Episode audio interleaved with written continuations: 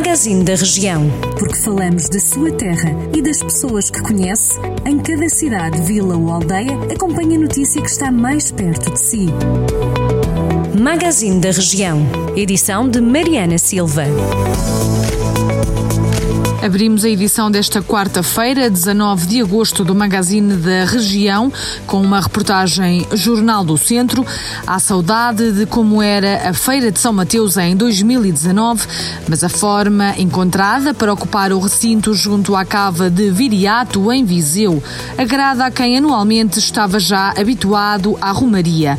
Há mais de 30 anos que Karina Queiroz não falha dias na Feira de São Mateus. O evento faz parte parte da sua infância, adolescência, juventude e agora no presente. Já estão abertas as votações para as meias finais do concurso das Sete Maravilhas da Cultura Popular.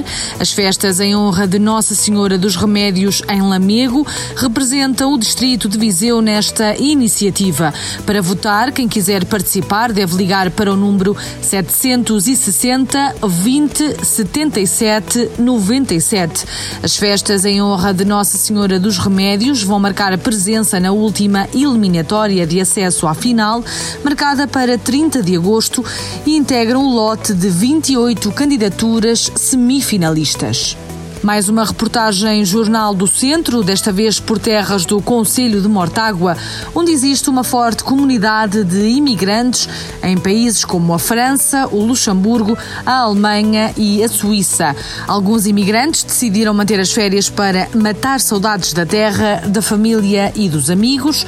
Vieram em menor quantidade, mas muitos regressaram a Portugal e às suas terras de origem. A edição número 29 da Feira do Vinho do Dão em Nelas este ano vai ser virtual.